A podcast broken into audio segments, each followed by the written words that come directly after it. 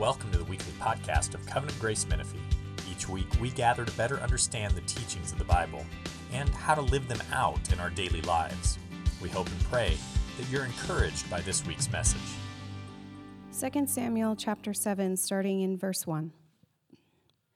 Now, when the king lived in his house, and the Lord had given him rest from all his surrounding enemies, the king said to Nathan the prophet, See now, I dwell in a house of cedar but the ark of God dwells in a tent.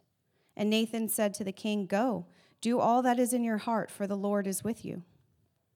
But that same night, the word of the Lord came to Nathan Go and tell my servant David, Thus says the Lord, Would you build me a house to dwell in? I have not lived in a house since the day I brought up the people of Israel from Egypt to this day, but I have been moving about in a tent for my dwelling.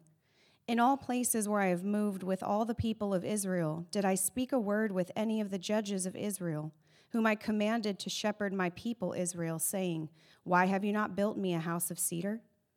Now therefore, thus you shall say to my servant David, Thus says the Lord of hosts I took you from the pasture, from following the sheep, that you should be prince over my people Israel.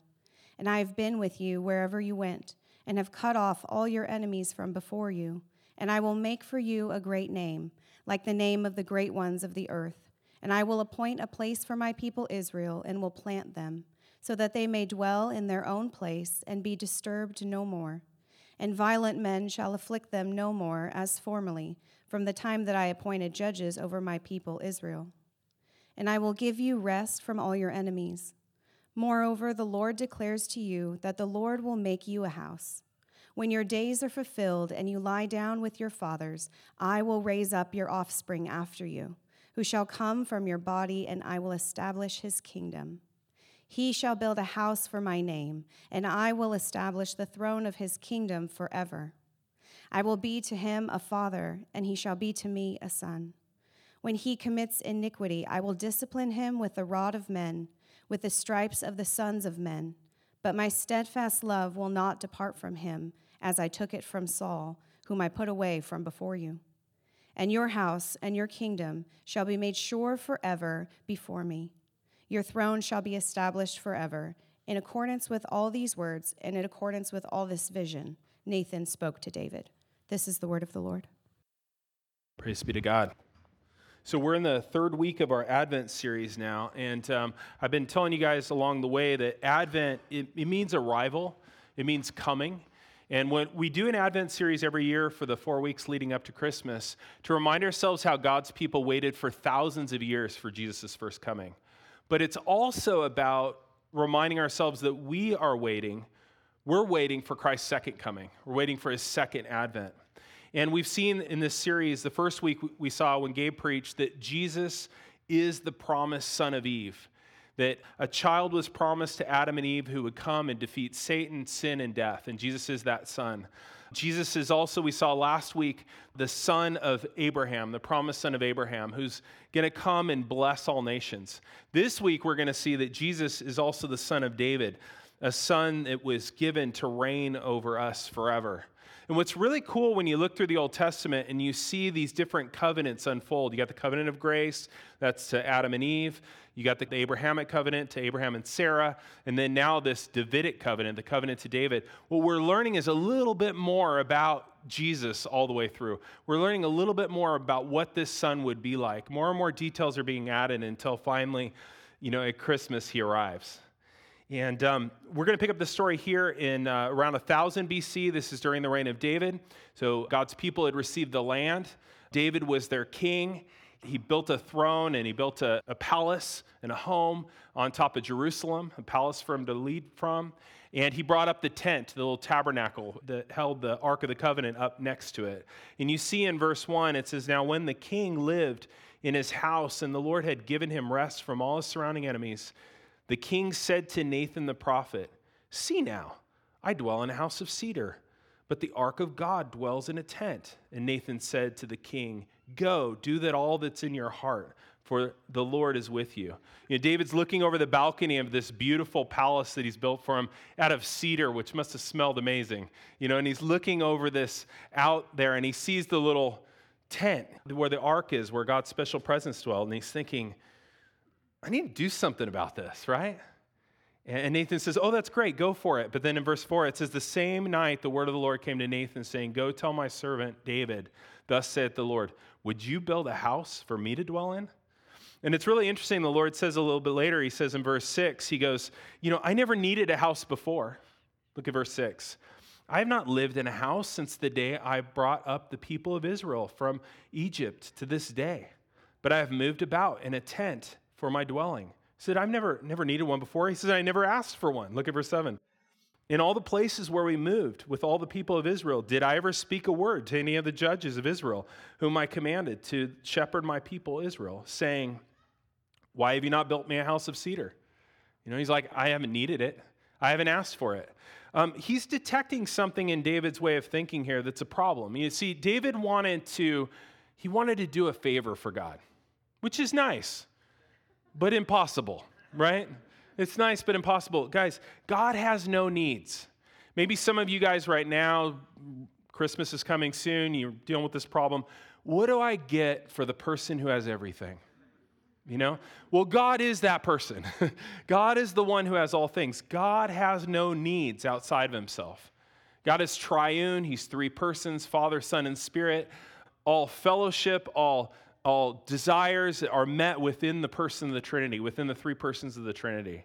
God has no needs outside of himself. In fact, he created this world not out of any need of his own. He didn't need to be entertained, he didn't need company, but the community of the Father, and the Son, and the Spirit. There was an overflow of joy and excess with which they made the world. So he has no needs. He's always the giver, we're always the receiver. And that's a big difference, guys, between the God of the Bible and the false gods of the world. Because the false gods of the world, they all need something from you. They need your service, they need your sacrifice, which is convenient in religion because then you can strike a deal with them. They need a service from me, they need a sacrifice from me. I can do that for them, and then they'll do something I need, right? It's I give you something, you give me something, right? That's how religion works. That's how all religion works. That's salvation by works. There's something God needs, I'm going to give him. When I give him that, he'll give me something I need. But the true God, the God of the Bible, has no needs. So there's no deals to be made with him. He doesn't need your service and he doesn't need your sacrifice. Have you ever heard that in church before? He doesn't need your service and he doesn't need your sacrifice. He has no needs. No needs. So salvation, guys, has to be by grace. It has to be Him giving us a gift. It has to be grace from Him. It can't be works because He doesn't need our works. So God turns the tables on David. Look at verse 11. So David said, I want to build you a house. And look at verse 11. The Lord will make you a house. When your days are fulfilled and you lie down with your fathers, I will raise up your offspring after you, who shall come from your body, and I will establish his kingdom. And he shall build a house for my name, and I will establish the throne of his kingdom forever. And I will be a father to him, and he shall be to me a son. When he commits iniquity, I will discipline him with the rod of men and with the stripes of the Son of Man. But my steadfast love will not depart from him, as I took it from Saul, whom I put away from before you. And your house and your kingdom shall be made sure forever before me. Your throne shall be an everlasting throne. There's a play on words here. David wanted to build God a house as in a temple, and God's saying, No, no, no. I'm going to build you a house as in a kingdom, an eternal kingdom that would come from one of David's sons. This is called the Davidic covenant. And the Davidic covenant is an unconditional promise to us, God's people. It's an unconditional promise to us that He will give us a king that's going to reign over this world and reign over us forever. But there are conditions on who the king could be. Only a righteous king could take that throne. You look a little bit later in Psalm 132, verse 11, and it says this One of the sons of your body, speaking to David, one of the sons of your body I will set on, on your throne. If your sons keep my covenant and my testimonies that I shall teach them, their sons shall reign forever, and you shall sit on the throne. So here's the way the covenant works it's a covenant of grace to us, where God is unconditionally going to give us this king that's going to reign for us over the world forever. But it's a covenant of works to whoever that king's going to be. That king has to be worthy. That king has to be somebody that earns the throne. So we get the king for free, but whoever that king is needs to earn the right for that throne. The Davidic covenant is a, a promise to us of a king. And at first, it looked like David's son Solomon would be that guy, right? You know, David's thinking, okay, one of my sons is going to reign. He's going to be this righteous king. He's going to uphold my throne forever. Maybe it's Solomon. And he started off strong, didn't he? Israel did well, did so well that the nations started to come and notice. You know, even the, the Queen of Sheba, which was from a part of Africa, came to investigate Solomon's great wisdom and their prosperity. It looked like this is the guy, right? And he even built a temple. You know, he built a house for God. And uh, he brought the ark in. And when he brought the ark in, it was so filled with the presence of God. Remember? It was like thick smoke to where the priests couldn't even go in to the temple. It was unusable because it was so filled with the glory of God. That amazing? So they had it all. They had the people that were promised to Abraham, they had the land promised to Abraham, and then they had the presence of God so thick they couldn't go in the temple. So it looked like Solomon is the true covenant king. He's going to fulfill this promise, right? Did he? No, he threw it all away. Solomon did all the things that Deuteronomy 17 says kings shouldn't do. It was like he was intentionally trying to throw it all away. Deuteronomy 17 tells him not to do three things, and he did all three. He had multiple wives, he had an extensive horse collection, he hoarded gold, right? And the horses, just so you know, it was so he would put confidence in himself, right? He has this huge army, he has all these horses, he put confidence in himself instead of in God. But First Kings says that Solomon had 40,000 stalls of horses for his chariots and 12,000 horsemen, right? So he totally blows it there. He puts all this trust in these things, just like Deuteronomy said not to do. There were clear directions. And then in the area of his romantic life, he blew that too he had 700 wives and 300 concubines. So Deuteronomy says, don't get a bunch of wives. And he's like, well, how much is a bunch actually? You know? And it says that, you know, he actually married foreign wives so that his wives turned his heart away to other gods as he aged. And, and his heart was not wholly true to the Lord as he aged. He didn't finish well, right? He was drawn away. And as it was promised there in 2 Samuel 7, the Lord kept his promise to David to discipline Solomon, but not to remove his love from him. But he definitely couldn't be that righteous king that was going to reign forever. And none of the Davidic kings could, right? Some of you guys go through a Bible reading plan and you go through the kings and you read about all the kings of Israel. Exciting sometimes, depressing often, right?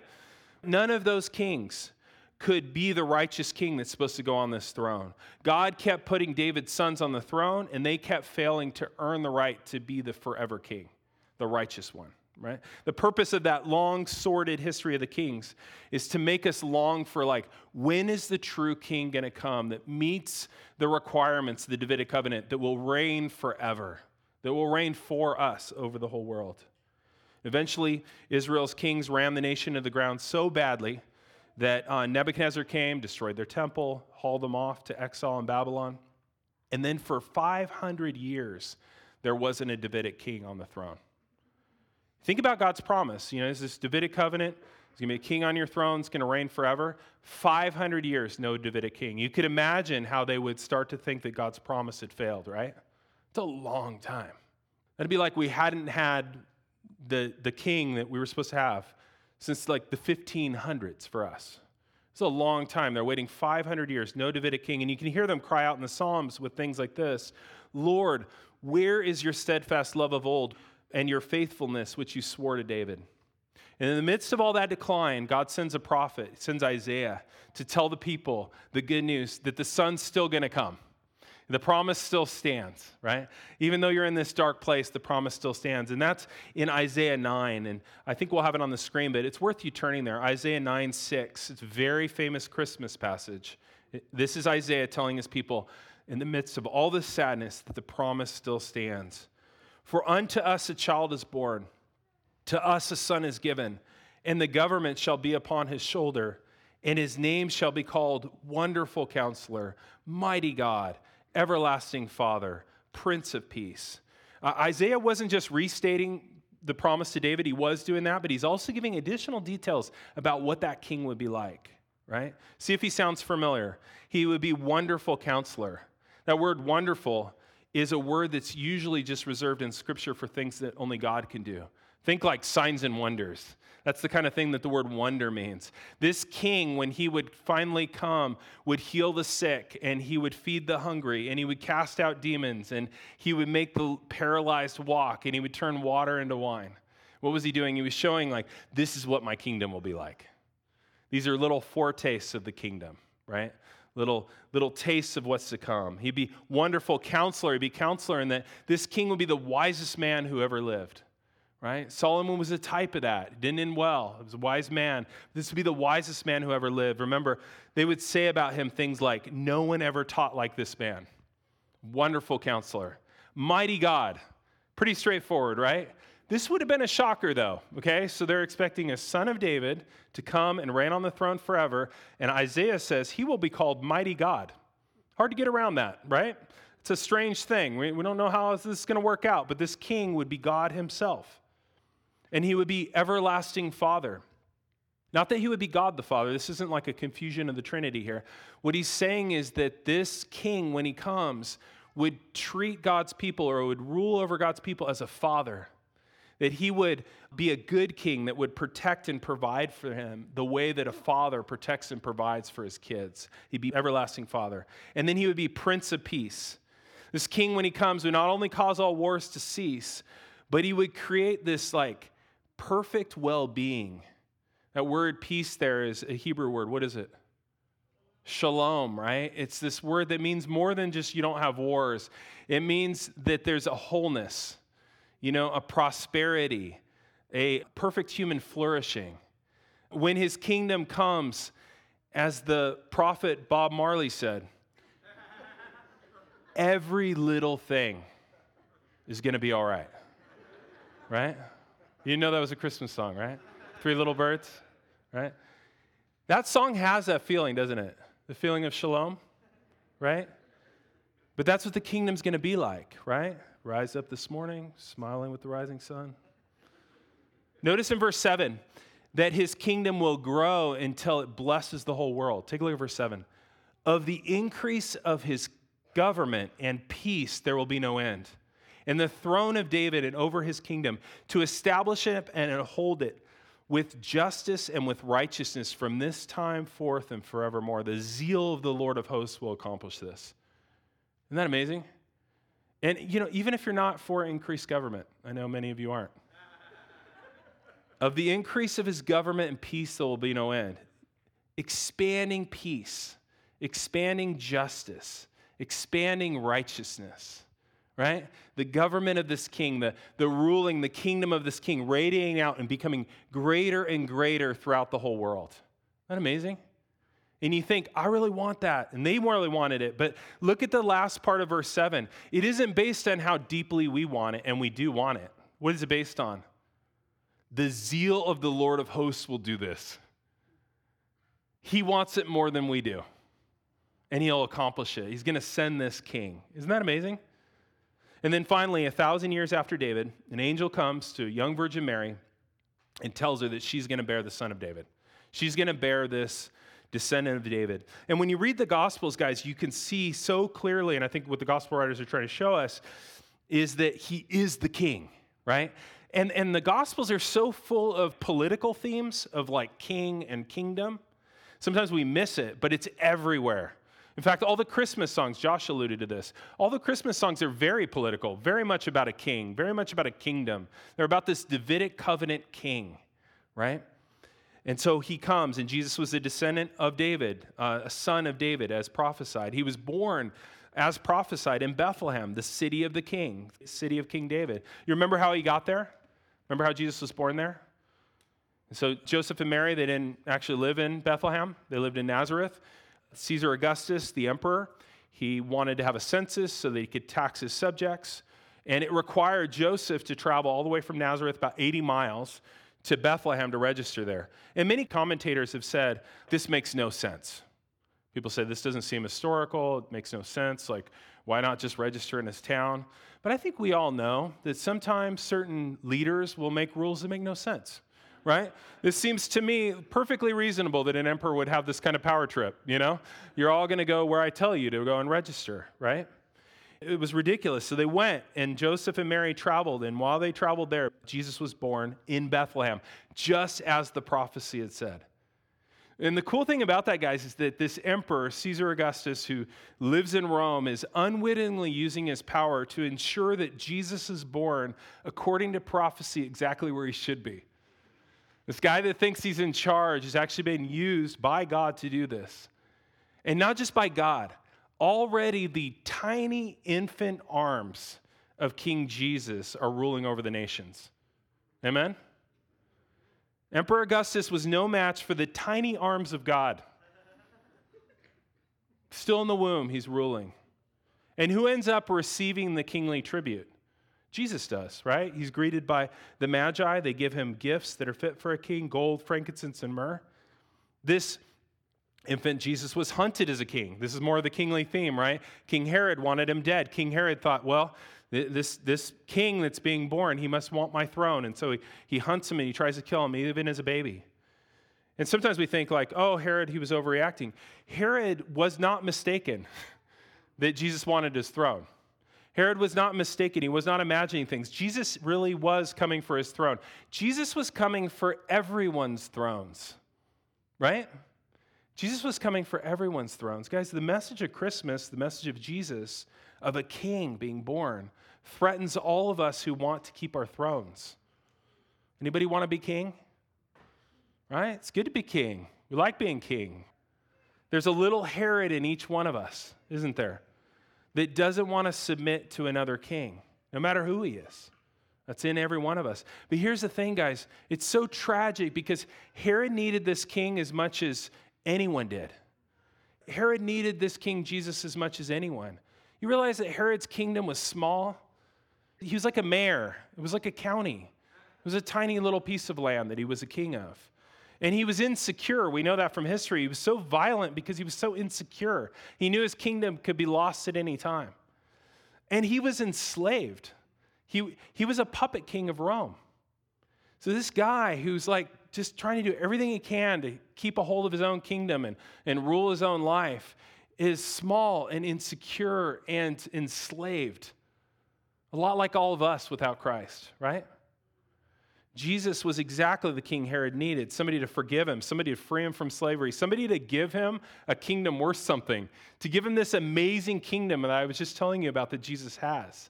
But instead, Herod, he reigned like 30 something years. He died Christless and he lost it all. Total tragedy, right? And I just want to, you know, plead with you this morning if there's any bit of Herod that you're feeling in yourself in some area of your life and and as I said that, if you thought of something, that was the thing, okay? Look at how good this king is. And then put your little Herods to death. Right? There's a little Herod in each one of us that needs to die. And you know what we're going to get? We're going to lose that false sense of security we have in trying to run our own lives. But what we're going to get is we're going to get this king. And this king's amazing. So Jesus came as a king. He preached about his kingdom. He did signs and wonders that were foretastes of his kingdom. And unlike all the other kings, this son of David proved himself righteous, didn't he? All those other kings that we saw, finally one comes and he's righteous. He was tempted and he obeyed. He was obedient all the way to death, even death on a cross. This Jesus is the Son who deserves to reign on his Father's throne forever. Amen? He finally arrived. And so Jesus enters Jerusalem on Palm Sunday as a king. He's tried as a king. Remember, Pilate said, Are you the king of the Jews? He was mocked as a king. Remember, they dressed him up in purple and put a crown of thorns on his head. They put a scepter in his hands and they mocked as if they were bowing down and they beat him. And then he dies on a cross with a sign over it that says, King of the Jews. And you might ask yourself, especially if this is the first time you heard the story, is why would this, the one and only righteous king, die? Why would he die like that, right? I mean, this is the good one. you know, all those other ones deserve that. This is the good one. We finally have him. This is the king to reign forever, and he dies. Why? Because Jesus the king died on the cross to welcome traitors like us into his kingdom. We're all traitors, right? Because of our sin. Jesus has come to make the world new, and he's going to bring his kingdom here. He's going to make all things new. The problem is, none of us deserve to be there, right? None of us deserve to be there because of our sin. We've actually all taken the side of his enemy.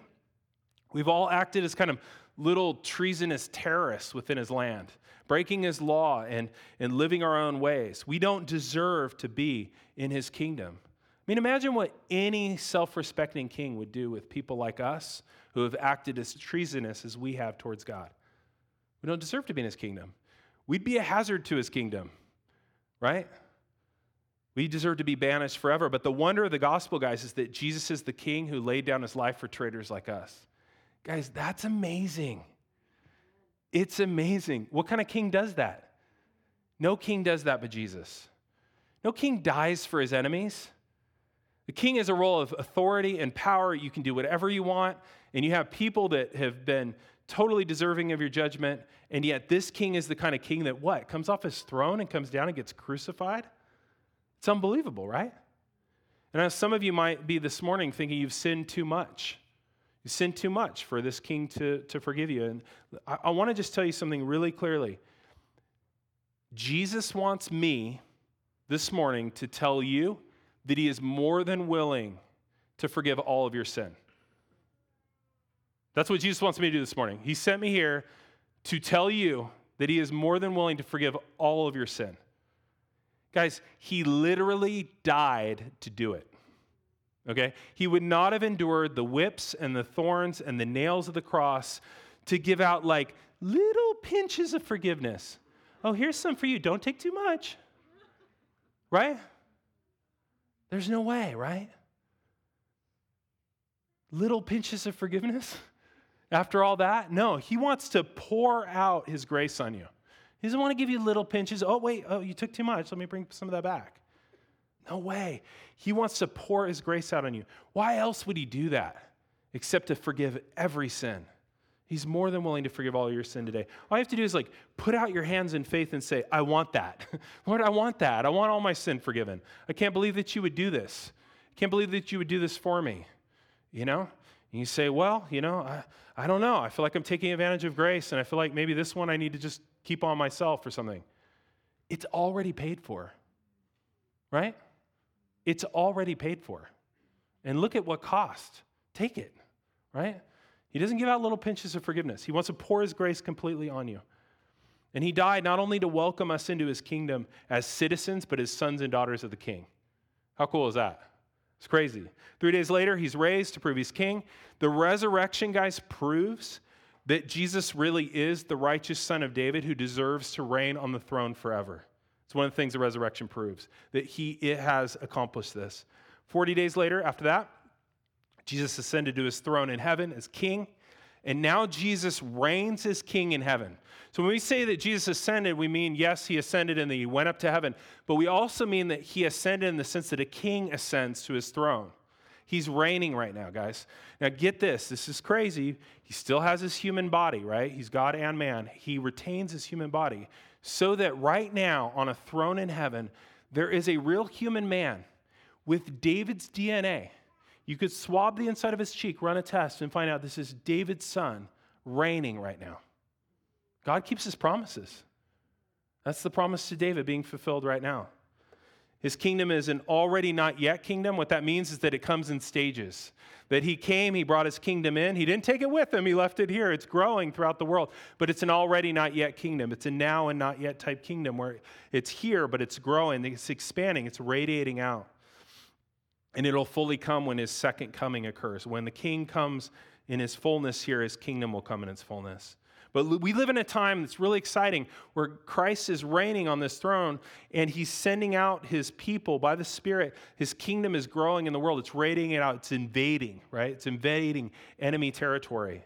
It's, it's causing more and more people to trust in him. And so it's growing in the world. As more and more people trust in Christ and believe the gospel, uh, Colossians says they're transferred out of the kingdom of darkness into the kingdom of his son. More and more people coming into his kingdom. That's how it grows. Remember last week I, I'd asked you guys to pray for Holly in Cambodia? So she's our missionary in Cambodia. She uh, works mainly with girls that are at risk or have been trafficked. So she has a discipleship home. They come, they live with her, and they basically all get saved, which is amazing. And um, she started this kids club thing where she's ministering to like kids out in the community. And uh, she asked us to pray for last week on the 14th, she was having an outreach. She wanted to have something for the parents, right? She's ministering all these kids. She's like, bring your parents. So I think many of you guys prayed. And uh, she, she told me it went well. So 400 kids showed up. So the parents can come in. Uh, the parents were like, oh, you can go in. So she's going to have another outreach on the 26th in bigger locations so she can actually have the parents. But isn't that crazy? Yeah, 400 kids showed up this thing. She's so chill about it too. She's like, hey, I'm having this little thing.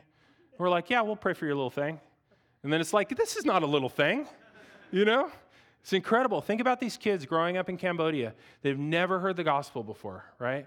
And they live in constant threat of being used in that way. And they're hearing the gospel and their parents are going to hear the gospel. So be praying for that next one too. But that's the kingdom of God, right? As people are being transferred out of the kingdom of darkness into the kingdom of his beloved son. The kingdom grows, as Jesus said, like a seed into a tree in the world, or as yeast spreads through dough. Of the increase of his government and of peace, there will be no end. Amen? And Jesus' reign is growing more and more in us, right? We need Jesus to be king as much as those ancient people did. We need him to save us and to free us and to lead us. And what's cool is that Jesus is actually expanding this kingdom in us. He's reigning more and more in us by the Spirit. Romans 14 says this The kingdom of God is righteousness and peace and joy in the Holy Spirit. So the kingdom of God is the Holy Spirit causing more peace and joy and righteousness in you. And I just say, if there's some area where you're resisting this king, Look at how wonderful he is and invite him for his spirit to grow his kingdom in you. You know, when we pray, Your kingdom come, Your will be done on earth as in heaven, we should be praying, start here. start with me. Break down my resistance. You know, there's areas where I am resisting the reign of King Jesus. May your spirit flood me and give me more righteousness and peace and joy. Amen? He wants to do that. He wants to do that more and more in us. You know, of the increase of his government and peace, there will be no end, both in the world and in us. It's amazing. Totally amazing. So it's an already not yet kingdom. Uh, so that's the already part. The not yet part is that Jesus is going to come, he's going to return, he's going to reign, he's going to resurrect and renew both us and the world. He's going to resurrect and renew both us and this entire physical world. You know, the word gospel has become very common to us, right? And we think of the word gospel as a religious word almost, right? It's a church word, it's a Christian word, let's say. But in the first century, the word gospel was a political word. Did you know that? It was a political word. It was for a new emperor being born. That would be a good news, a gospel. We have the good news of the gospel that a certain emperor has been born, or of a great battle being won, or of a new emperor being crowned. And what's really cool is in the gospel, guys, it's all three. We celebrate all three at Christmas. We celebrate that our new emperor has been born, that he's won the great battle on the cross for us, and that he's been enthroned as the emperor forever. In Christmas, we celebrate that he reigns. Our perfect, righteous son of David is reigning.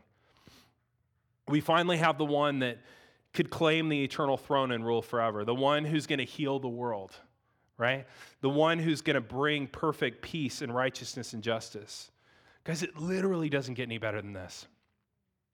I mean, in a world, and I think you can relate to this, where we are so anxious about who our leaders will be or who they are, guys, Jesus has been crowned emperor of the world and is currently reigning, and his kingdom is going to come more and more into this world.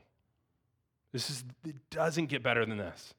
We celebrate Christmas because we have the king we've been waiting for. We celebrate that the world will not always be broken, we will not always be broken. And that when the king comes, literally every little thing is going to be all right. More than all right. It's going to be amazing. Guys, Christmas is about his kingdom come. Let's pray. Father, we thank you for this blessing of a king. I think most of us came this morning not knowing we needed one, and now we hear how desperately we've always needed this king. Jesus, Son of David, we pray, reign over us, reign over our hearts, reign over our church.